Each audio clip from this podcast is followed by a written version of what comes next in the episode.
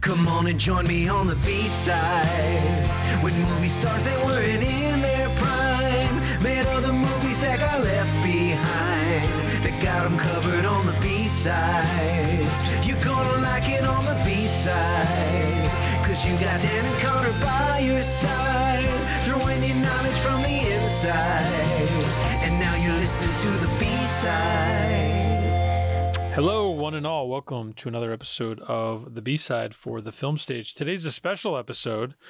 Um, at- kind of in the middle of our little break, we had the opportunity to talk to a very kind of a very talented, important filmmaker, Wayne Wang, who we've we have mentioned on the podcast before, but as we speak, um, he's got his kind of second solo directorial uh, effort, Dim Sum, a little bit of heart, uh, on Criterion and coming out as a disc um, for Criterion, um, as well as, and we talk about this, Life is Cheap, but Toilet Paper is Expensive, um, also available on Criterion, which is important to note because I think that film had had been less available up until that point, which we talked with Wayne about. Anyway, he came on, and you, you're about to listen to it, and we just wanted to kind of preamble it a little bit, mention a few of the movies you talk about. Obviously, if you know Wayne Wang, you probably know him for his kind of debut feature, which was very important and remains important, you know, to independent cinema, Asian American cinema, what have you. Chan is missing, certainly not a B side, the A-est of A sides, but we do mention that briefly. We focus on Dim Sum, a little bit of Heart. Uh, we talk a little bit about Slam Dance. Um, which is kind of his first foray into Hollywood to some degree. Eat a Bowl of Tea. Life is Cheap, as we mentioned. Um, and then the other movie you would know him from, we don't really talk about this because this is another big A side. He directed The Joy Luck Club, which is based on the Amy Tan book. Yeah, and that kind of was part of his like big foray into Hollywood. And the the sort of sneaky thing about him is you would know his movies, but you would never know. you would never potentially guess that they were all directed uh, by, By the him. same by the same person, particularly in his Hollywood era. And we Um, talk about that with him. I mean, he's always very openly been um openly been wary of getting typecast in any one directorial box. So, you know, even to f- for example, a pair of movies you talk about a little bit right after the Joy Luck Club, he works with uh, the great New York writer Paul Auster on two movies, Smoke and kind of the Smoke B-side, Blue in the Face. Yeah. Um could not be more different from the Joy Luck Club, right? And then he pivots, he goes back to Hong Kong and makes a super interesting movie, which we talk about briefly with him called Chinese Box, which kind of captures a moment in time when Hong Kong was about to gain a lot of independence from mainland China in 97. And I think, that, like we talk about, I think there was a thought there was going to be a lot of uh, adversity that happened with the turnover. That kind of didn't happen. But as we record with him 26 years later, you Right. see a lot of retraction happening, restrictions happening with Hong Kong, um, sadly, and and that's so that's that's an interesting in entry into both watching that movie and talking about it. And then to your point, Connor, then he kind of gets into this very funny phase, and it's fascinating. He makes like Anywhere But Here with Natalie Portman, Susan Sarandon, Maid in Manhattan with Jennifer Lopez, Because of Winn-Dixie with like. Dave Matthews and Jeff Daniels.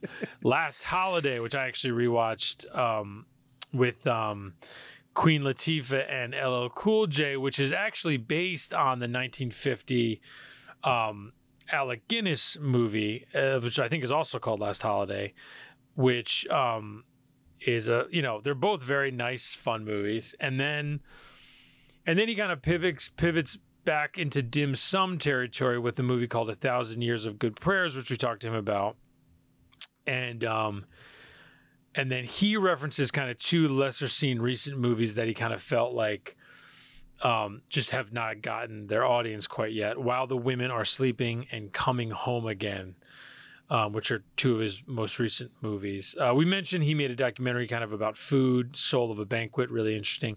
I literally think the only movie we didn't say the title of is Snow Flower and the Secret Fan, Mhm.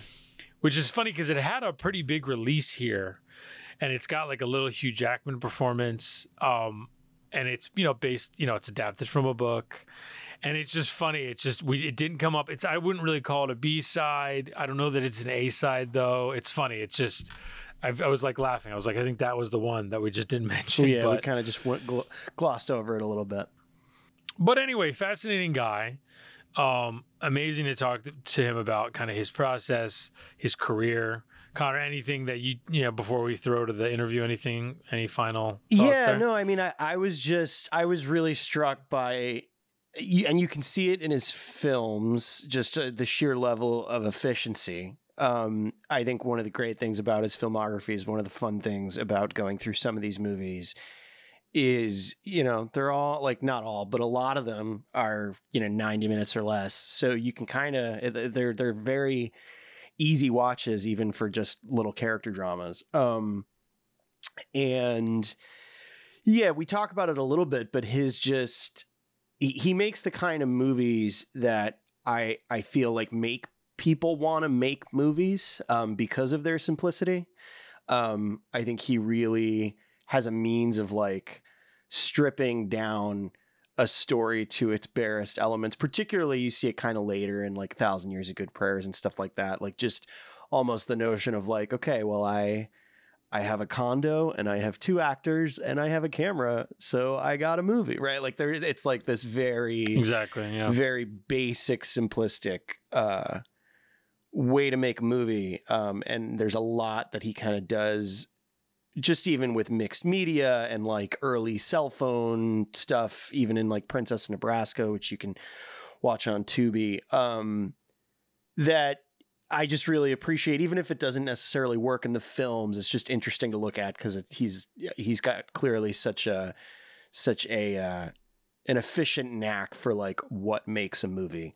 Um and i feel like that's just really impressive especially when you see him like take the leftovers of one production and parlay that into uh into another production entirely um i think Right, which we talk about. He kind of has done it like three times in his career. there- like, there's kind of a very like punk rock thing about that to me like to just be like well i guess Yeah. i'll just make two movies um no, hundred percent. And I think it's so rare, especially these days. It's like you talk about kind of scope creep with so many big movies and small movies. I mean, any movie. I mean, things are expensive, and I think the fact that this guy, whether it's making, you know, eat a bowl of tea, and then kind of being on location with enough time and support from China to basically stay there and make Life is Cheap right and then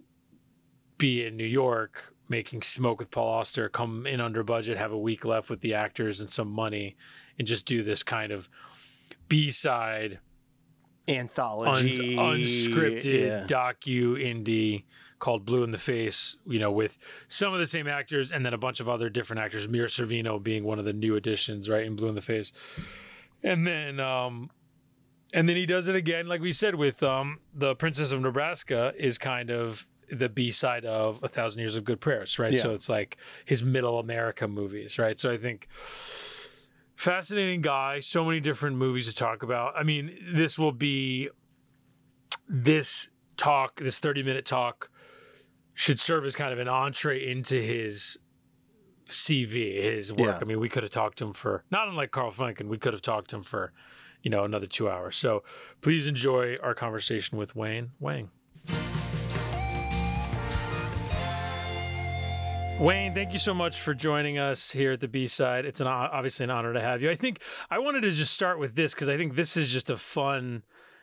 Uh, how many filmmakers could say this? You you've made your own B sides of uh, in your movies, right? Because you made Yeah. Smoke, and then you came in under budget or whatever happened, right? And then you were able to sneak a week out and make Blue in the Face with, you know, some some of the same cast, some other cast, and then you kind of did it right. And correct me here, but I think you kind of did a similar thing with um after a thousand years of good prayers with the Princess of Nebraska, right? Or am I wrong on that? Yes. Yeah, Yeah. you're completely right. And I also did that with Eat a Bowl of Tea and Life is Cheap. I mean, uh, yeah, Life is Cheap. Life is Cheap was made that way.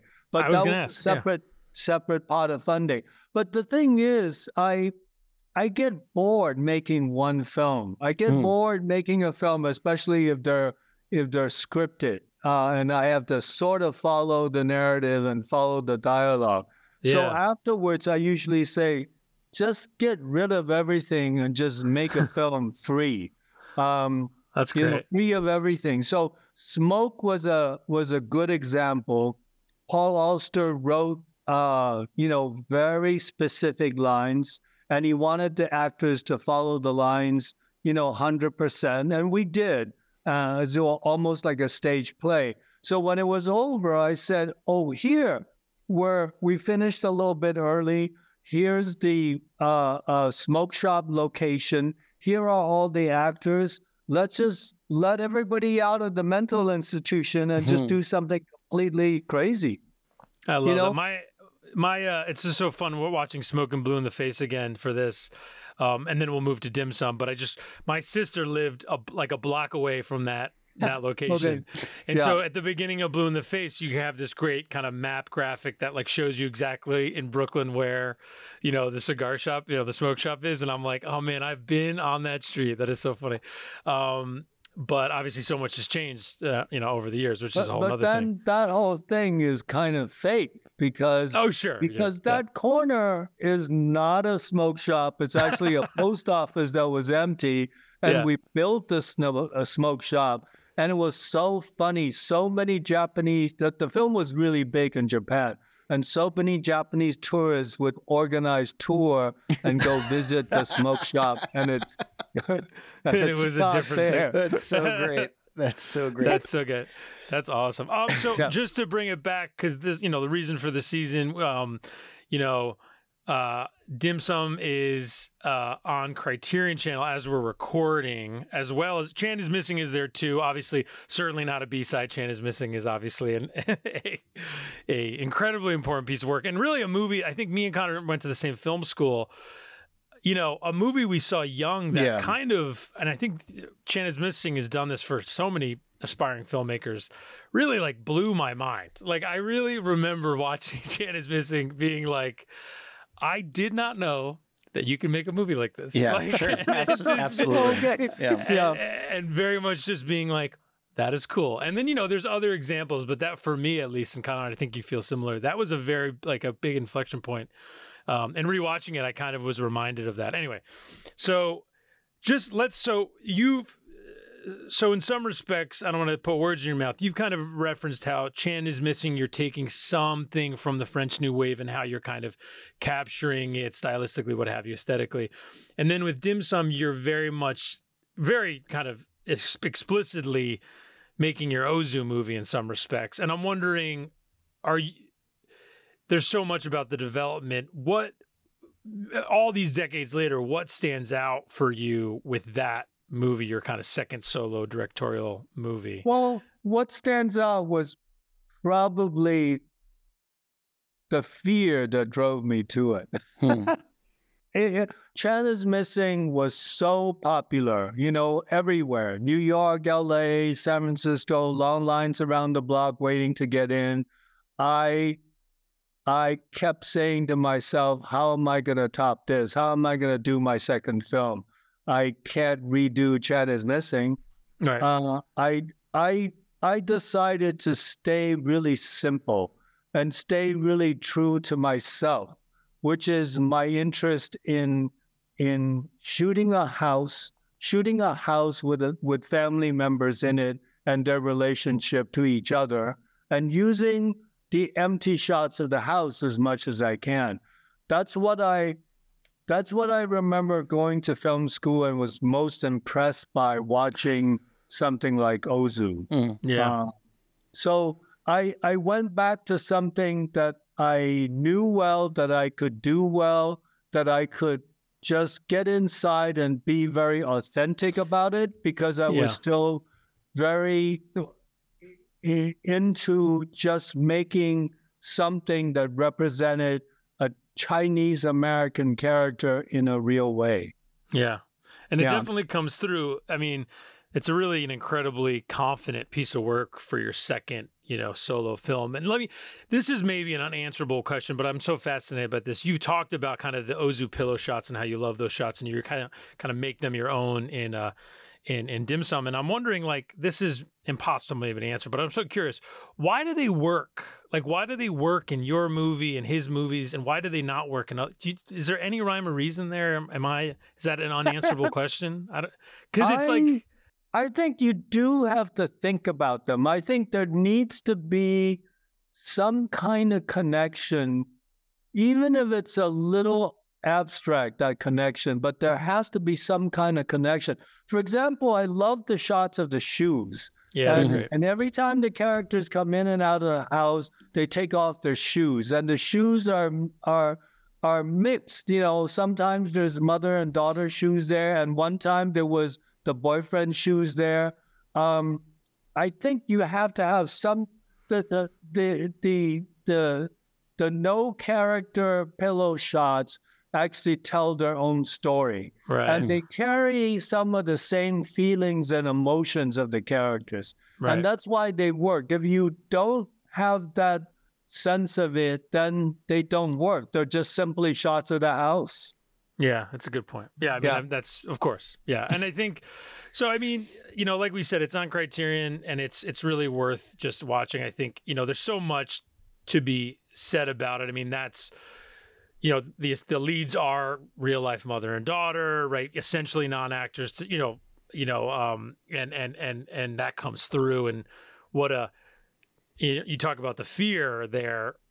Very ambitious to do that, God knows. Um, and I think it all pays off. And I think, you know, what's fascinating is you've always been very open about not wanting to get pigeonholed in any specific way. We on this podcast we talk a lot about the William Wylers of of the world who like never became auteurs like in an Andrew Sarris way. And I feel like you're one of the last great you're like a Wyler. You're like doing every single possible thing. Is there a genre you have do you like want to make a sci-fi movie that you have? Is there something that you're like, I need to get it You in? know, bef- you know, no i i i think i did most things that i wanted to to to kind of explore sci-fi isn't sci-fi and period movies are not big with me So. I, I always have been a, totally afraid of them. But like like like action movies, the last film that I did with a studio was called Last Holiday with Mhm. Queen Latifah. Yep. Yeah, and that movie. one had a lot of action. Actually, if you watch closely, there Yeah. there's skiing action, there's fighting action, there's all kinds of action. There's Yeah. people falling off of buildings. And I realized with those movies, uh, half of it is all technical. There's a bunch of other people figuring out how to make those things work. And Right. it's all storyboarded and it's all very specific. And you keep shooting them until you get them right. Um, it's kind of like if I were bored shooting characters doing dialogue, I would be more bored doing Right. that in the film.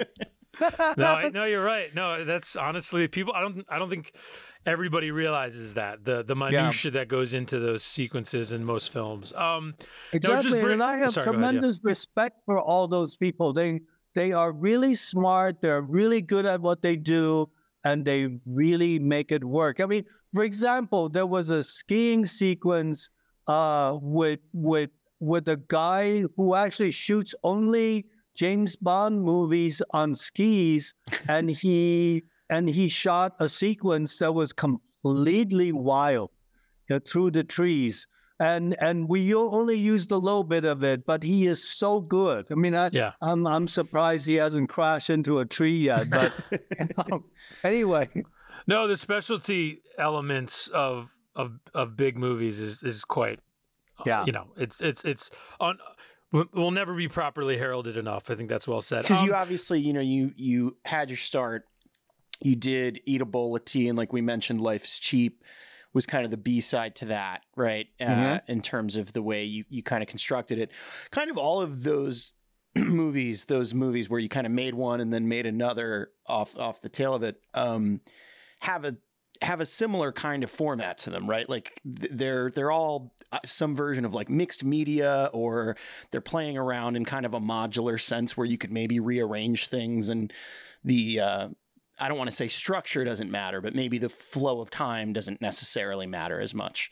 Right. Um, and I think it's interesting that then you you know you take that dive into Hollywood for a while on bigger films, maybe more with these kind of specialty things uh, before kind of coming back out of it with uh, Princess of Nebraska and A Thousand Years of Good Prayers. Was that was the bigger element and the more specialty nature of the Hollywood stuff? Is that what kind of brought you back in terms of getting out of it? Well, it was it was that and also just coming back to tell stories about almost uh, real characters Sure. simple stories between characters and and i wanted to get back to actually the dim sum model which i've always loved uh, you know, Thousand Years of Good Prayers was a father and a daughter and Yeah. and Yeah. their relationship, you know, Mhm. and uh, it it it had a lot of little details about about the characters rather than these big sort of you know uh, Marvel comics kind of action or whatever. Right. I mean, the little details of the father coming out of the house, coming out of the apartment, not knowing where he is, and he looks both ways. Yeah, I mean, yeah. those are the kinds of things that I enjoy doing.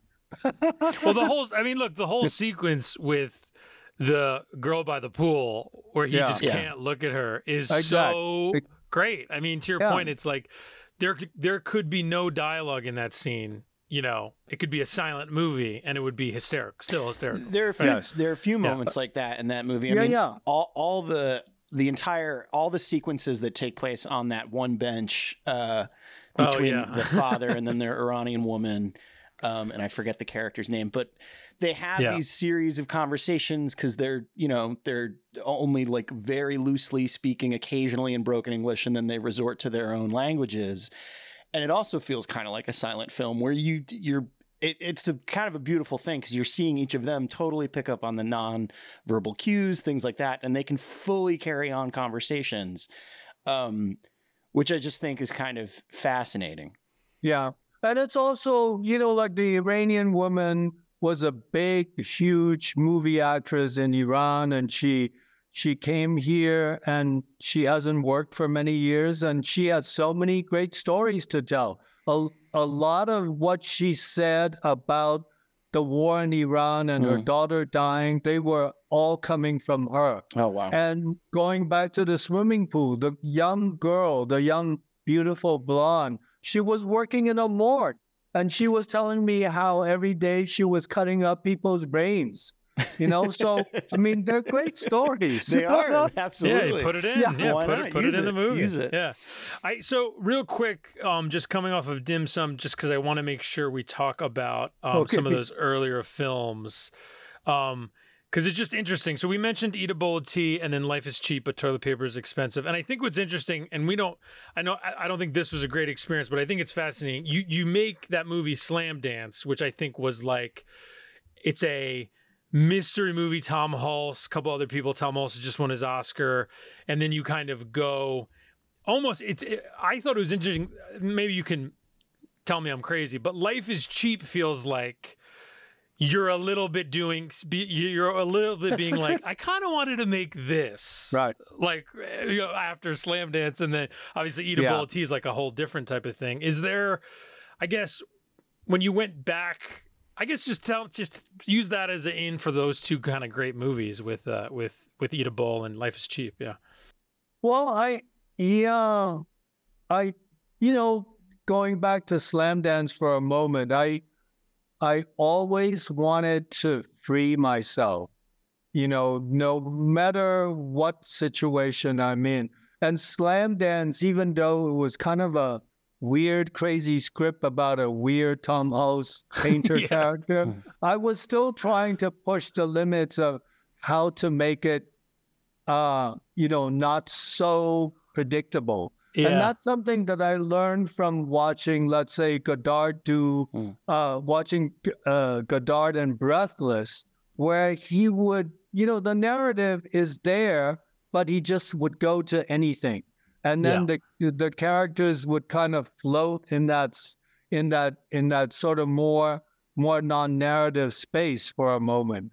Um, so I love that, and I, you know, I went to, uh, you know, I'm going to diverse a little, but I went to film school.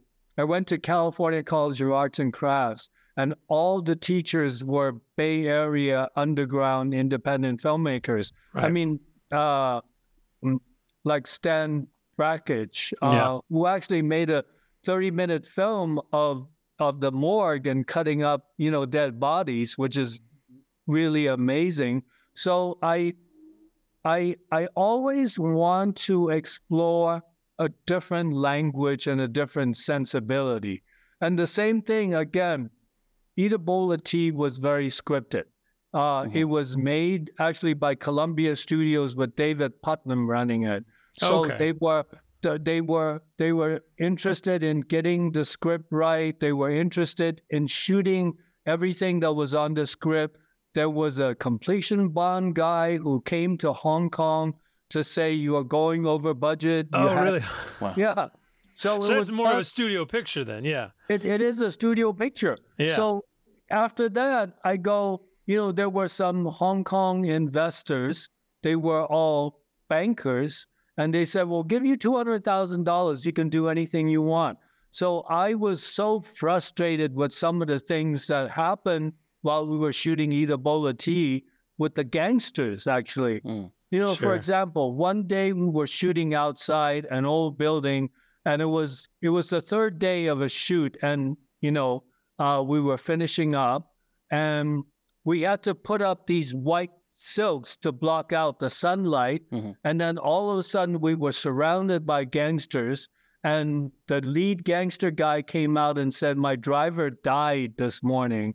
And it's because you put up white all over my territory, and white is the color of death. You brought death to my community, Oh, so no. you guys have to get out of here. Oh, so that kind of thing just happened, you know? That's a great. so- st- wow. Yeah. yeah. Did you tell and that so to I the said, well, completion why bond not- guy? What's that? Did you tell that to the completion bond guy? I well, I couldn't tell that to the completion bond guy. Wait, wait, wait. What I was hoping you were going to answer was, I was hoping you were going to say that was the completion bond guy. He was the well, that was the yeah. I- well, there, there was another great completion bond company story. Was when we shot Joy Luck Club in Shanghai. We were way over budget on that one by that time. Uh, but they sent a completion bond guy who was afraid of heights. So Oh, no. we had all our production meetings to the top floor of these these tall hotels, and he couldn't get up there. He couldn't get into an elevator and go like Oh, I 30 that. floors. I love that. That's beautiful. Uh, Anyway, No, but So, that's the great- look, we we look. We were talking to with Carl. You know, the great Carl Franklin was on not too long Mhm. ago, and we were. yeah, he- he's we- in the we were- Bay Area. Yeah. Exactly, and we were having kind of similar stories, and we we said we love it. You know, we love these stories because I think those are the things that don't often get recalled, and I think it's so important because look, that's the industry, and like you said, it's it can be very frustrating, and I think. What's so cool about your career is that you've been able to make these pivots where it's like, like just even in some of these fil- films, I was acclimating myself for, to, for the first time. Where like you made a documentary, uh, "Soul of a Banquet," not t- even too long ago. That's really feels almost like you're tying a bow on the importance of food in so much of your work, right? So in a Right. way, it's yes, it's a doc, but it's like it seems so important that you know you have obviously a subject, you know, Cecilia Ch- uh, Chiang and like what have you, but it feels so personal to what you've been exploring, and then um just I just wanted to bring up um before it gets too close to the end because I love this movie Yeah. Chinese Box. Ah, okay. kind of the late 90s um I caught up with it somewhat recently. Um fascinating movie. Very mixed media. Uh there's a whole Maggie Cheung sequence that's kind of separate from the rest of the movie to some degree Jeremy Irons. Um is also he's ostensibly the lead. But what it's so fascinating now, and I'm wondering how you. I mean, with everything, you know, so that movie's coming out while Hong Kong's kind of gaining independence, and now it's this weird moment of uh, some of that's retracting. So the movie is such a fascinating kind of artifact or living organism, or you know what I mean? yeah, well, I it was it was set in such a crucial moment of Hong Kong. I thought something really interesting would happen at that time, but then I guess China made sure nothing happened. Absolutely nothing but positive things happened. right. So I was there with so called half of a script, and I brought two great writers, Larry Larry Gross, who wrote for Walter Hill, and Jean Claude Carrière, who wrote for um, many different French directors. And I brought them so that we could we could write scenes on the set, looking at the newspaper every day. So what we did in the morning was we we we opened the newspaper and say, well, what's a story that we can use and write something off of? But nothing happened, you know. So I had to depend on Jeremy Irons and Gong Li's love story to make it work, Right. um, and and most of it worked except for Gong Li's English, who wasn't very good at the time. sure. Uh, but you know, they the the the kind of interaction between them was great. And then and then uh, there was the other girl with the burned face. yeah, Maggie. Yeah. Maggie. And Maggie was terrific. And Maggie just sort of took that took that film and ran with it. And Jeremy ran along with it. I have great respect for Jeremy for taking all the risk on that film and not knowing what he was doing every day and just going along with it, which is pretty amazing. Yeah, and it's So- I would just that's a high recommendation. I just that's a movie that has stuck with with me since I've seen it, and I think just speaks to like it's so different from every anything else you've done. I just you know it's like shockingly not the same, right? And I think that's just speaks to that. And I think um you know um one I just I saw you say this in an interview, and I just had to have you just since we have a minute briefly elaborate. You mentioned that because of Winn-Dixie, which is probably your Hollywood B side, is like one of the Sure. one of the movies that comes up the most with people. Why do you think? Why do you think that is? I'm curious. Well, I I read the book. I think Yeah. some kid gave me the book. Hmm. And I read it and I go, wow, this is a good story. Yeah, This is a good story, simply told. And I wanted to just make the movie. And I never worked with a dog or a young girl before. Right. So I, I went out to Thibodaux in in uh, in uh, Louisiana and I shot this film. And yeah, it's an, for me, it's an amazing film. Uh, it was incredible working with dogs. Uh, Hmm. What I realized was that dogs. I mean, again, I'm doing something different. Dogs uh, never do. You, you know, you train them too well, they will only do what they're trained to do, Mhm. and they get really boring. If you tell Right. them to go from A to B, they'll just go to A to B. So we had to throw in between A to B uh, something surprising for them so they get kind of confused. And that's when they become real. Hmm. So, right. so the same thing with actors. You have to, if they Yeah. get too, too, uh, too rehearsed and too dry, then it's always the same thing. You have to throw in some surprise, either with the other actor or with a new action, and then all of a sudden it becomes life again. Anyway, I But I love, you know what? I love that the thesis. Yeah, no, I love that you love that movie, and I think the thesis of this whole, this whole interview, bringing it back to just your, you know, the earlier films, and you know, obviously, you know, Dim Sum on Criterion, and obviously, uh, uh, Life is Cheap on Criterion, Chance Missing, all these things. You're you're just fighting for excitement, uh, trying to avoid boredom, right? You're using Yes. that as your well, as your north star. Every day I have to live on a set to make it interesting and to make it different and interesting. So that's basically for me where the battle is every day. Um, so some days I would get a call from the studio and go, What the hell are you doing? and that's probably a very successful day for me. Yeah. But but but you offset it by coming in all, all in a lot of cases coming in under budget and on schedule. That's so rare for I, so many directors. I shoot pretty fast, so and I'm really also quite responsible for for not wasting people's money. I mean, Yeah. I I can have anything. Like on Maid in Manhattan, I could ask for a pink elephant to walk through Fifth Avenue in the middle of the night, but I didn't do it. I- and you know my what? chance. And the and the movie is poorer for it. No, I'm just kidding. uh, I would love that deleted scene. No. Um, well, well, Wayne, thank you for for talking with us. I mean, I, let me just ask: Is there, if you know, is there? We've we've mentioned a lot of your films. Is there one film that you've made that you would just tell people, "Hey, this is a a little gem. Seek it out." Uh, Well, there is. There is. I made a film in Japan called While the Women Are Sleeping. And it actually starts Beat Takeshi. Uh, And it's it's based on a Spanish novel. And we we translated everything to Japan. And it's a wonderful film.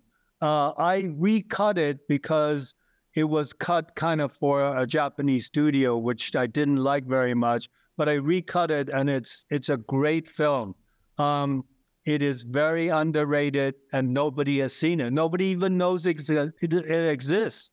Well, let's So- well, it well, it starts here. Yeah, All right. we'll- while we'll while the the women are out. sleeping. All right. While the women are sleeping, and then you're, and then you also Justin Chon was in your most recent movie, who's a great Oh yeah, filmmaker in that's his own right. right. Coming Home Again is another one that sort of got lost during COVID, and COVID, you know yeah. it was released under the, during that time, and you know um, it, it's tough. It's Yeah. tough. So um, yeah. Uh, but I am I am very happy to talk to you guys because obviously you guys know my film, know my history, and understand what I have tried to do my whole life. So thank you. Amen. Yeah, no, Thank honestly, you. this has been an absolute an absolute ball. We we so appreciate the time and best of luck. Everything coming up. Feel free to uh, to try to get a pink elephant into the next one. We'll see what happens. Okay, I will. All I right. will. right. All right, okay. thank you, sir. Thank you. All right. Well, there you have it. Um, yeah, a lot of just really great little nuggets in there. One of my favorite things was his little anecdote about, uh, you know, j- just all the stuff about the Bond company. and Love a good Bond company and story, the- and that's like yeah, like we said, another thing of it's a little it's very punk rock to be like well this guy's afraid of heights so we're just going to take all of our meetings uh, at the top of a building um, so that he just won't meet us. Uh, that's the type of stuff. There's a there's a hustle to that that i think is uh, insane and great. Um, Those are the things we love with these interviews where you can get into the nitty gritty of like how we how we made this movie, right? Like how we, you know, got it done. And I think um it's you know, Carl Franklin, if you listen to that episode, we he talked about you know, filming in unsafe conditions when he was making his Roger Corman movies. One of the producers maybe stealing some of the money, allegedly, right? Like right these are things that happen on sets in this weird industry, and or I think and the notion having- of like you know the cost of above the line things versus below the line things and how much money that how much money that really leaves you to make your movie right um, well, and also even like he, you know, I mean, not a B side, but Maid in Manhattan. He makes, I mean, you know, the the pink elephant joke is a Right. great, you know, when he's talking about being efficient, like on that set, J Lo kind of coming into her peak moment, right? Biggest pop star in the world, one of the biggest movie stars in the world. Maid in Manhattan, Maid in Manhattan was a hit. yeah So while they're making it, they would have given him the world, right? Right. And he and he kind of chose to, you know, be a pro, get it done, and all that. And I think super interesting. And another thing I love about, um, and something I w- didn't really expect is the idea of getting bored on movie sets sure yeah which I think is something like Christopher Nolan has had quotes about this where he he gets bored on set too, and he v- far more prefers editing. Like of the of the writing and the directing and the editing, he far prefers being in the editing room because that's when you're really actually, actually able to write make the story. yeah yeah And I think we didn't get that far with Wayne asking him what he prefers, but you got the sense he's somebody who gets itchy on set because he's like, okay, we're doing this thing. Can we can we just and can I we feel move like that drives that you know he didn't speak directly to this, but I wouldn't be surprised if that's one of the main driving factors in the efficiency, right? In the like, Totally. I'm just gonna get this done because I I want to be done with it. Um, and Yeah. I and I think, yeah, that that's like the it, it's it's one of those things that his even his like kind of foray into Hollywood and then coming back to it, like he said, was just kind of a thing of like he wanted to make character movies again. But it's it's interesting to watch, you know, all the movies he's made that come after that period because like I said, there is like almost a there is a lean, even leaner um more efficient kind of quality to them even even more so than like the dim sums and the chan is missings that have i think a little bit more going on with them in terms of what's in the frame. And um and i wonder if that's just driven by you know the things you learn when you're in hollywood and when you're on a hollywood set and like how you kind of just strip things down like i said to make like the simplest version of a story possible Yeah. No, agreed. So awesome to to chat with him and we and we thank we thank you, Wayne, for being available and open to chat with us. And um yeah, we'll, we'll we're gonna go back into that late summer heat and try to relax. And uh uh Connor, I'll let you wrap us up, but we'll be talking to you guys soon. yeah it was a uh it was nice to come back and do this real quick. Uh we you know like dan said even though we're on hiatus it was nice to do this mostly because i we just couldn't couldn't turn it down. Um he's a he's a great filmmaker truly like joyful guy to talk to which was really nice. And um Oh, we should say be sure to, you know, yeah. Criterion, Dim Sum. Uh, it's available. You can get it physically, yeah. and and on the streaming service. A few of his earlier movies are are on there as well, so you can check those out on Criterion Channel. Um, but yeah, but that's our conversation with Wayne Wang. Uh, if you like what you heard, please do rate, review, and subscribe. You can follow us on social media at TFS. B side. As you're listening to this, I guess quick plug. Uh, I am going to be joining uh, Mitchell Beaupre on our friend Billy Ray Bruton's Incinerator podcast, uh, August 23rd, uh, live, which will be interesting. Uh, when we are incinerating the films of Ridley and Tony Scott. So you can check that out. Uh, that'll be, uh, I believe, 8 p.m. Eastern on August 23rd. Uh, you can check out Incinerator's social channels for all the information there. Also, we're uh, over in Cinephile Land. We're finishing up Cinephile Summer as well. So those will be dropping through the end of this month, uh, and I believe the first week of September. And when we come back, uh, we will have Corey Everett, Cinephile creator, on to talk about uh, more B sides from Michael Keaton. So that'll be kind of our first official episode back uh, later in September. And as uh, as we are recording, we are also conducting those August audience choice polls. So those are those are going on uh, as of right now. It looks like we'll be doing an episode on Daniel Day Lewis. That was our first, the winner of our first poll. Right now, it seems Yes, sir. Yes, sir. seems probably like Jodie Foster uh, is going to be another one, and then uh, and then you will just have to uh, check out that social media for the other polls that will be dropping this month. But in any case, thank you for listening, and we will see you in the fall.